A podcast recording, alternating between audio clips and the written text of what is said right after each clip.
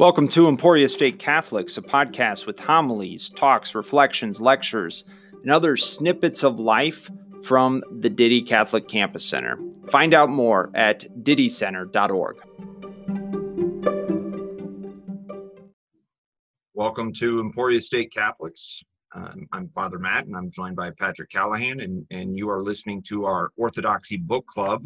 Today, we are discussing the ninth and final chapter authority and the adventurer. Right. Um, and I'm going to go back to several podcasts earlier and say that this is the best chapter. I correct my earlier provision. Yeah, I'm, I'm going to join you on that uh, as well. I um, was very impressed with this chapter, rereading it. Um, I'm going to revise. I, I, can't remember. I think I said Paradoxes of Christianity was my favorite. This is uh, an incredible chapter.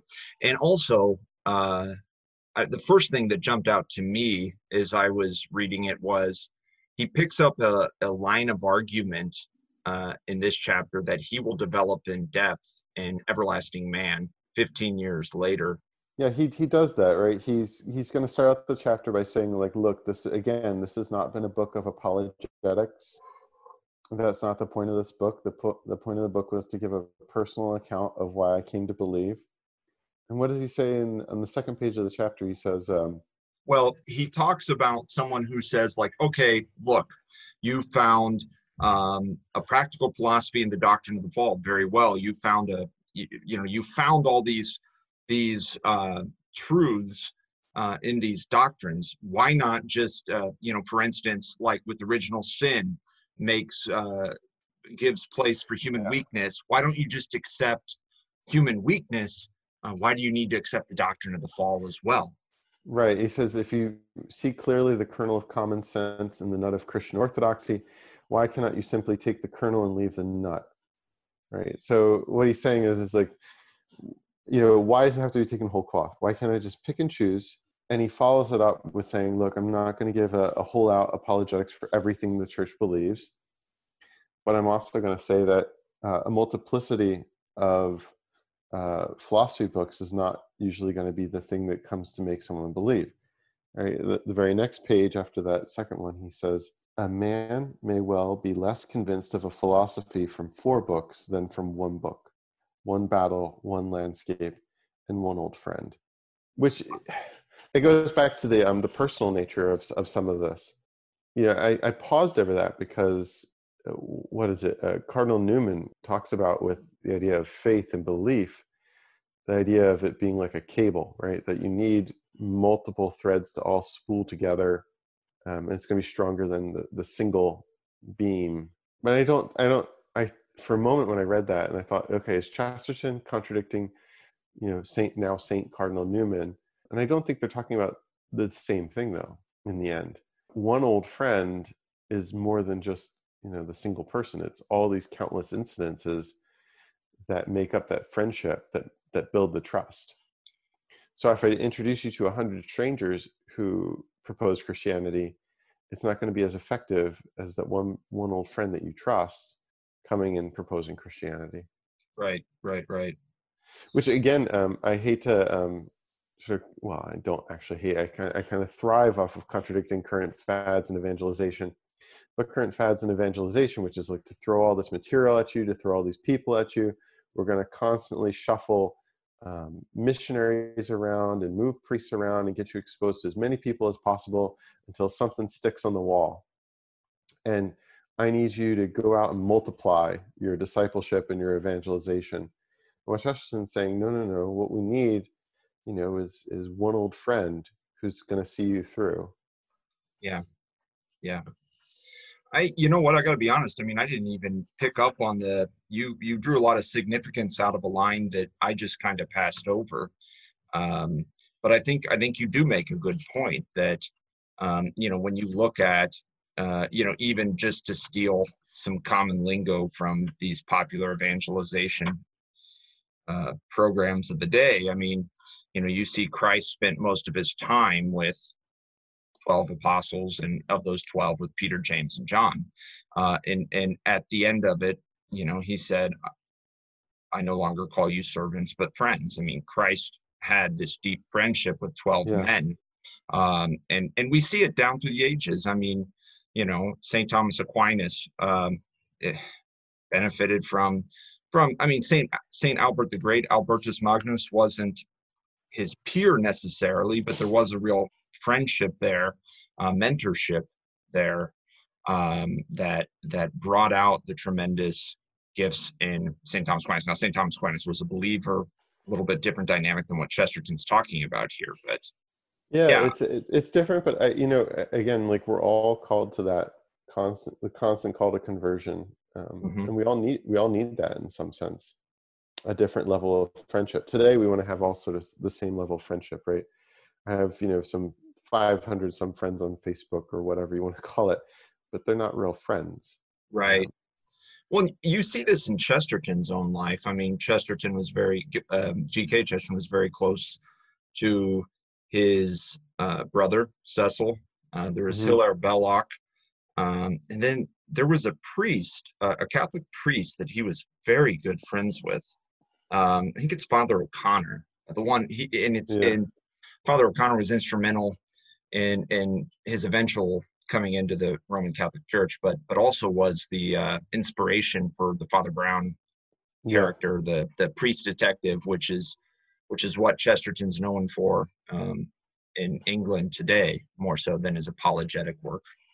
But anyway, uh, I mean that's just one point in the in the chapter. I think the the more famous passage. I don't know if you would if you would agree necessarily the most famous, same famous passage, but when he talks about the difference between um, the truths and the rules, and the dogmas and how they're like children at the playground, which is the rules of the, the walls of the playground, and, and yeah, the playground is surrounded by this great sea. Um, and I see if I can find the passage, and maybe you could read it. Before we jump into that, yeah, sure. we talk about the first triad of arguments against the faith?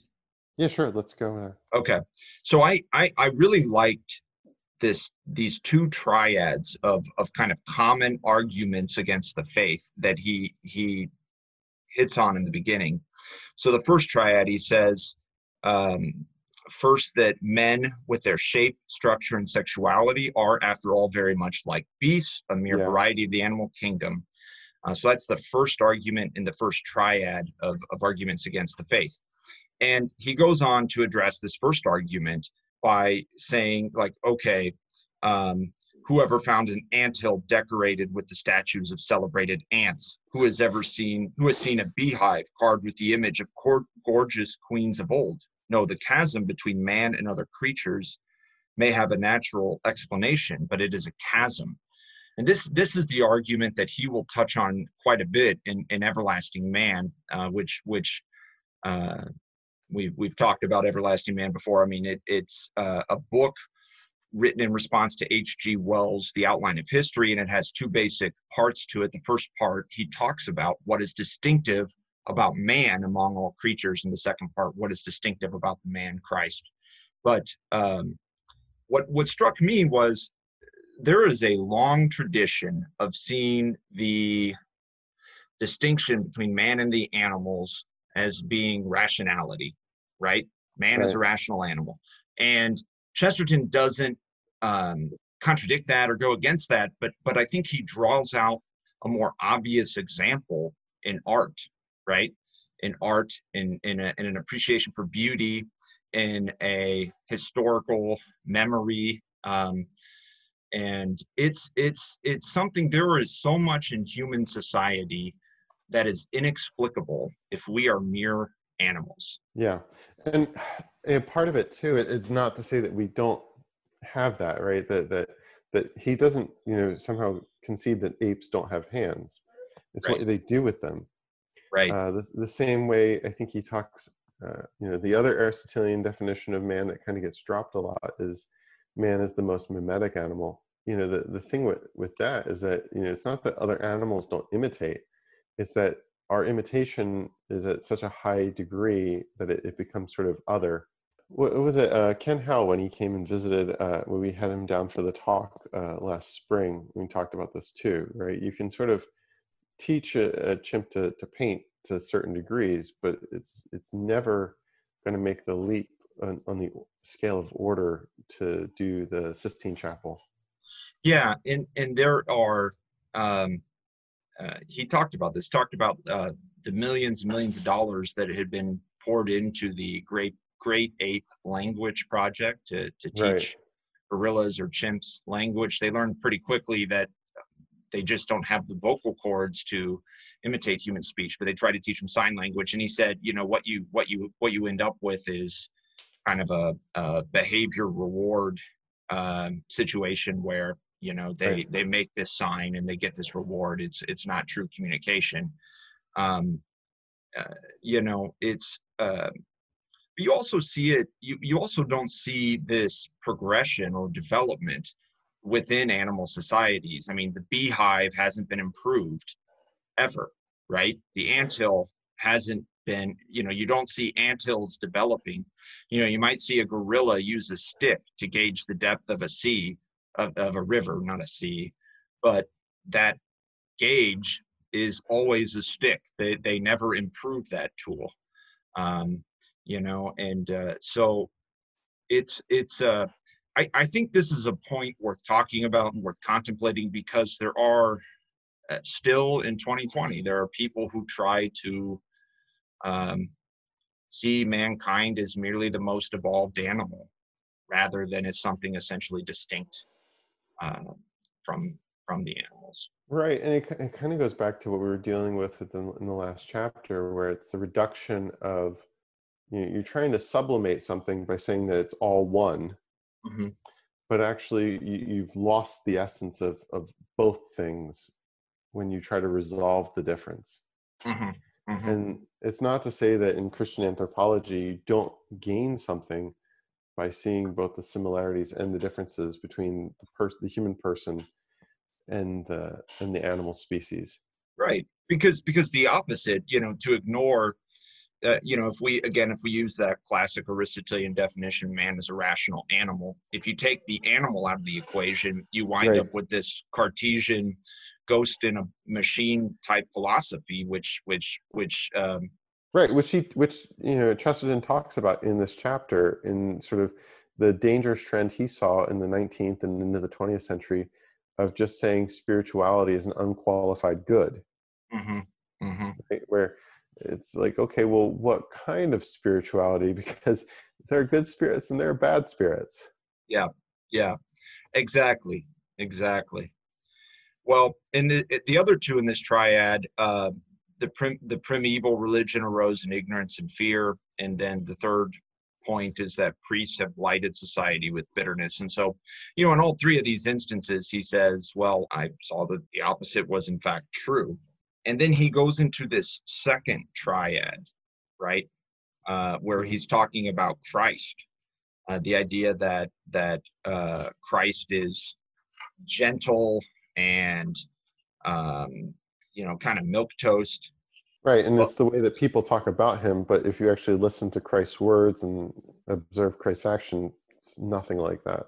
Right, right. I mean, he says I actually read the New Testament, and um, you know he says, you know what he what he sword. finds is yeah, yeah. He has with lips of thunder and acts of lurid decision, flinging down tables, casting out devils, passing with the wild secrecy of the wind from mountain isolation to a sort of dreadful demagogy. A being who often acted like an angry god and always like a god. Christ had even a literal, you know, he goes on and and, and he's just amazed that this common assumption um, is so contrary. And then he talks about, you know, Christianity rose in darkness and ignorance, and that, you know, the, you know, he had this kind of stereotype about people who are like the Irish who were very religious, that they were, um, you know, weak or unpractical or whatever. But, you know, I, I, I think what I liked about these two sets of triads is he is, there are so many things in life um, that we just accept as true based uh, on a popular assumption, based on a, a, a really no investigation into it. And, Right. and I, I, this is something I, as a Catholic priest, I'm constantly bumping up against uh, in little ways and in big ways. You know, big ways meaning um, about the Catholic faith. Uh, small ways, I mean, things like people, uh, you know, I don't know why this is coming to mind, but you know, there's there's this idea out there that if you are going to get an annulment, it's going to cost you thousands and thousands of dollars. and it's it is actually the opposite. We cannot. I can't even accept a gift for helping with an annulment. You know. Right. Uh, and and um, I I'm sure the reason that's a common some an assumption is somewhere in some place they there were abuses of that where uh, they did um, expect thousands of dollars to be paid for it, but in reality, uh, well, I think it's a uh, for for that particular thing. I think in terms of studies, it's a, a correlation causation assumption where they look at annulments, hap- what countries annulments happen more often in, and they see they're wealthier countries, and then they they draw a, a causation aspect out of the correlation of that. But again, it's just you know the the misuse of statistics in the 20th and 21st century. Quantifying the qualifiable yeah, which yeah, that's a that's a whole other podcast. And it is. I guess Chest, Chesterton does have good thoughts on that too. But um, yeah, it's it's again, it's the um, you know, he's that that third part though about priests and and colorless society. Um, you know, it does sort of miss the point that we're moving to this very bland, uh, subdued age. Um, and even our sort of outbursts, right? It it's um, the vulgarity, the obscenity, the whatever it is in pop culture. It's always there because everything else is lacking so much in all sorts of flavor that it tries to overwhelm in the few areas of life where they try to install salt, but it's not real salt; it's imitation salt. Mm-hmm. I don't know if that makes sense, but I mean, I think of the you know from historical perspective, you know, Chesterton's age, or not Chesterton, Chaucer, right? Chesterton's age is a, is a very bleak age with gray suits and black suits and flannels.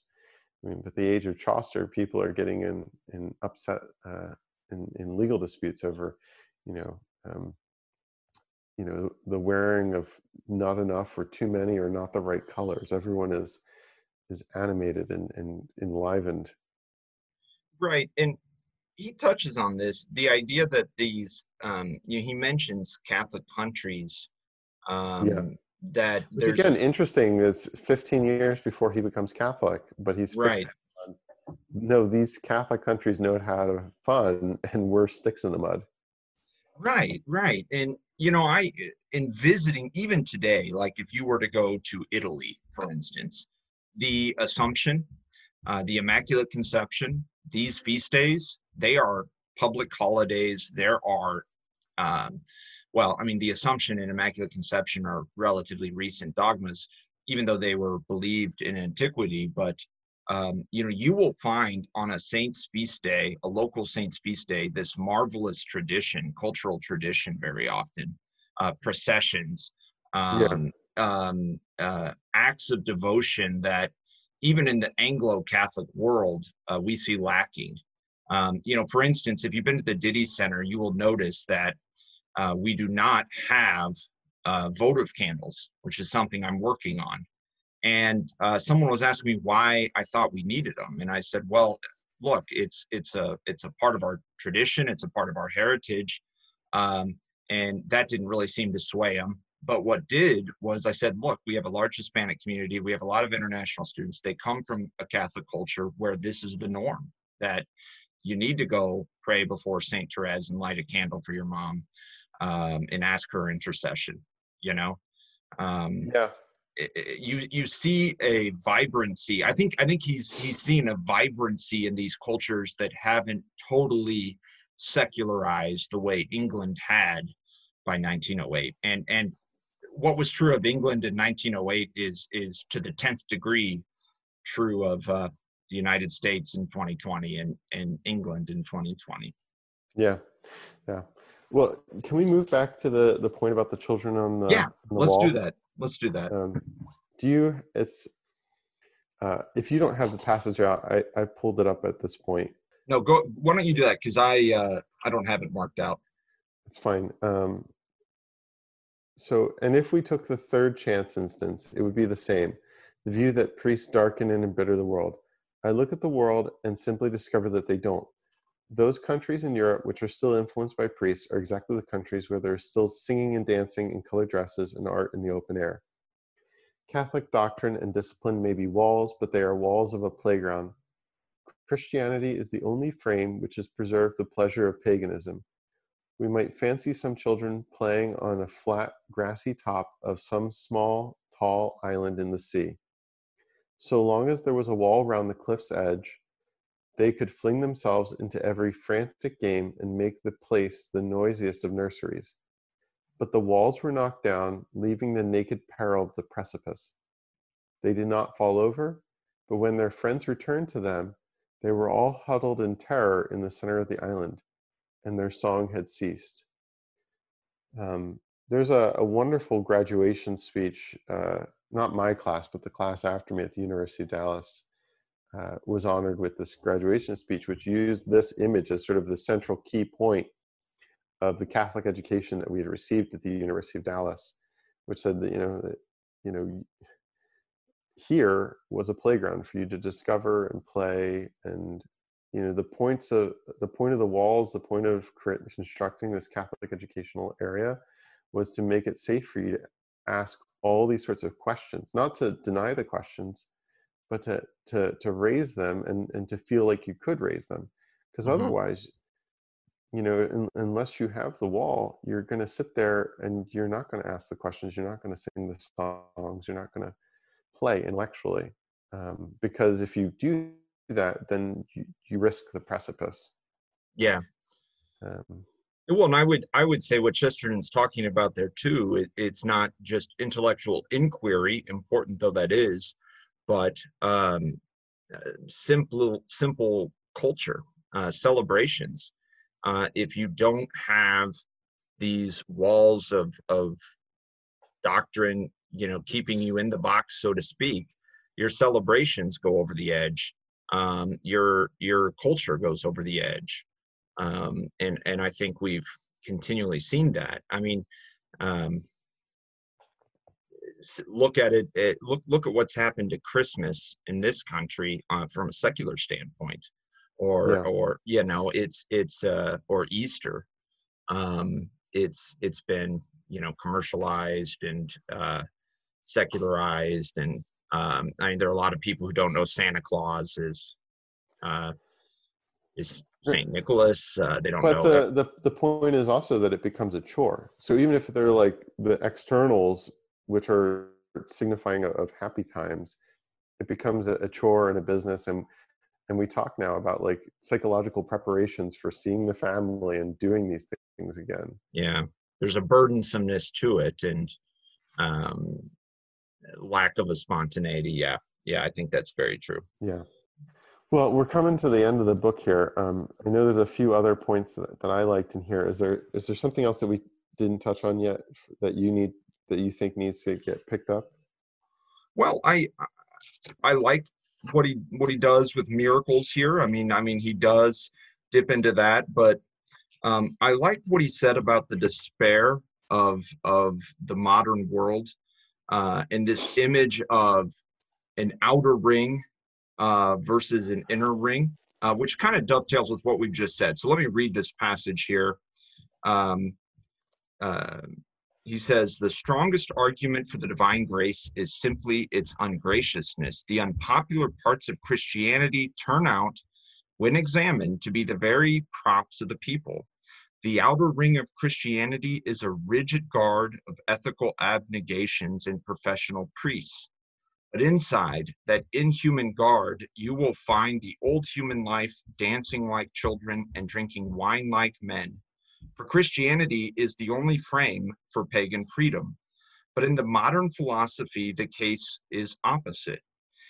It is its outer ring that is obviously artistic and emancipated, its despair is within. And its despair is this that it does not really believe that there is any meaning in the universe. Therefore, it cannot hope to find any romance. Its romance will have no plots.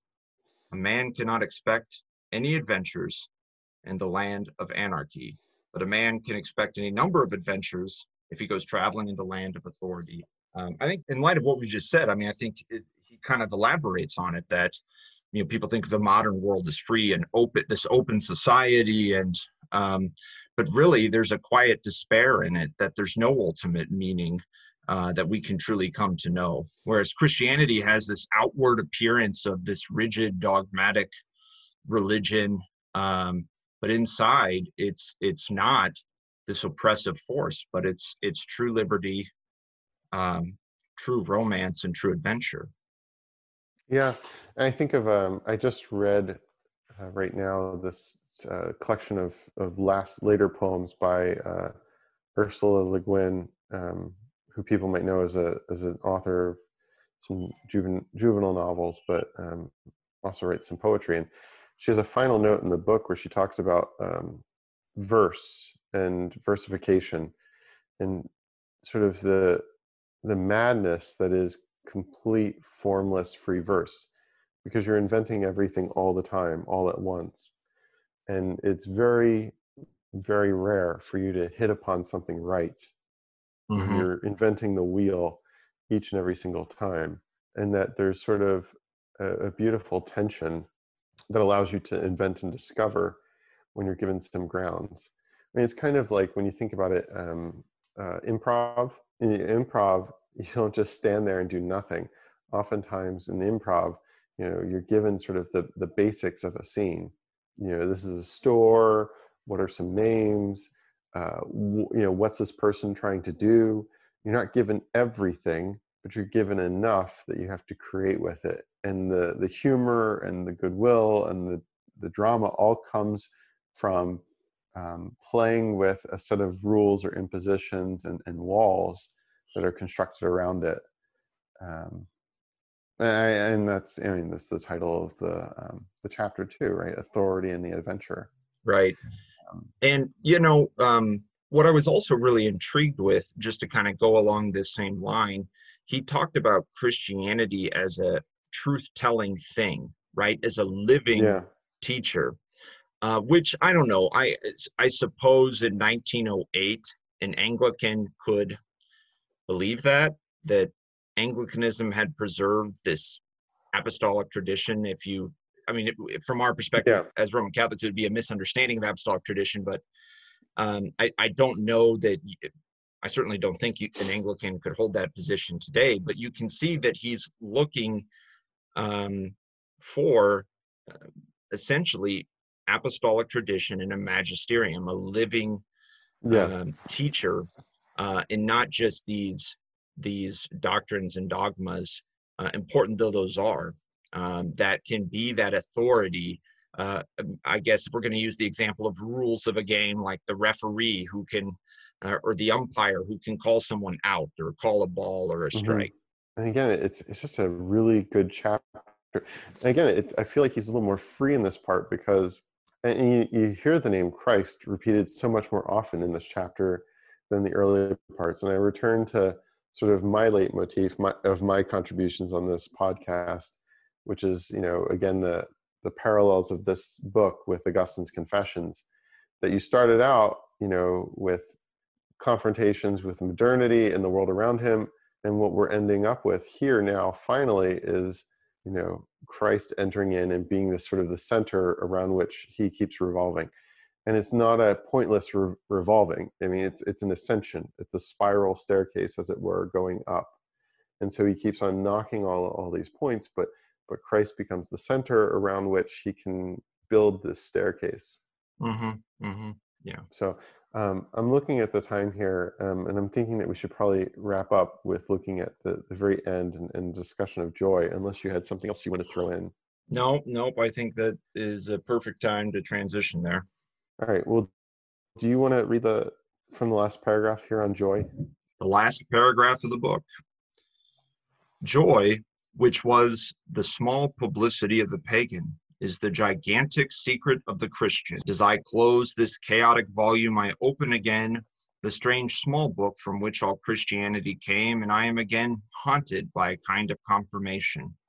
The tremendous figure which fills the Gospels towers in this respect as in every other. Above all the thinkers who ever thought themselves tall, his pathos was natural, almost casual. The Stoics, ancient and modern, were proud of concealing their, te- their tears. He never concealed his tears.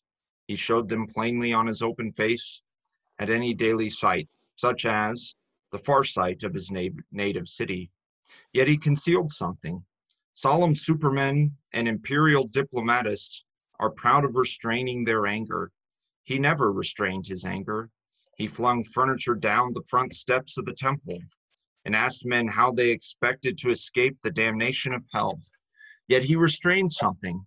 I say it with reverence. There was in the shattering personality a thread that must be called shyness. There was something that he hid from all men when he went up a mountain to pray. There was something that he covered constantly by abrupt silence or impetuous isolation. There was some one thing that was too great for God to show us when he walked upon our earth, and I have sometimes fancied that it was his mirth. Yeah, that's really good. Um, It is, uh, and it's something um, he he will bring up again in Everlasting Man, uh, the the mirth uh, of God, the God who, you know, the the God Yeah, who became a baby, right? You know, his the the hands who made the universe couldn't reach the horns of the cattle above his manger. Right. And it's the um again, it's such a different tone from the beginning of the book, but you don't notice, you know, through the the whole process of of the book. Um I mean, but here it's completely Christ centered. I mean, he is the actor and he is the object. I mean, it's it's all Christ. And there's a lightness, Yeah. uh, a lightness and a joy to this final chapter. I, I think it's a very, it's an incredibly fitting way to end the book. Yeah, and it, it it sort of also ends the book by saying that like this orthodoxy is not a, a set of beliefs, it's not a set of rules, it's a person. It's a person, uh, and it's an adventure um, to follow this person. Well, uh, I know we're going to come back again next week um, with sort of a, a overall wrap up of the chapter. Um, certainly invite listeners if there's things that we didn't cover in the book uh, to email us with that. Um, if there are other points that you want to to bring up, um, we'd be happy to cover them. Should we mention what we've chosen for the next one? Yeah, sure. We should probably uh, give people a heads up. Uh, so, you know, we went back and forth with, uh, you know, should we continue this book club podcast once we're done with Orthodoxy? And we're going to do that. We are going to pick up a book that neither Patrick or I had read, but it's still, uh, it, it's from G.K. Chesterton's good friend, Hilaire Belloc. Uh, and it's his book uh, entitled The French Revolution on um, the French Revolution, as the name suggests. So we're very excited to dive into that, um, you know, a couple weeks from now. That's great. Yeah, so we'll be making um, an electronic copy again um, available to people since it's again it's a, another book that's out of copyright. It's still good, but uh, since it's out of copyright, we can provide a free e-text and we'll, we'll put it up on a web page as well. But we'll also send out links to physical copies. All All right. Well, you want to close out with a quick prayer? let's do it. In the name of the Father, the Son, the Holy Spirit. Amen. Amen. Hail Mary, full of Full- grace, the Lord is with thee. Blessed, Blessed art thou, among women, and and blessed, is the fruit of thy womb, thy Jesus. womb, Jesus. Holy Holy Mary, Mother, Mother of God, God, pray, pray for us, the sinners, now now and in the hour hour of of our death. Amen. Amen. Our Lady, seat of wisdom. pray for us. Amen.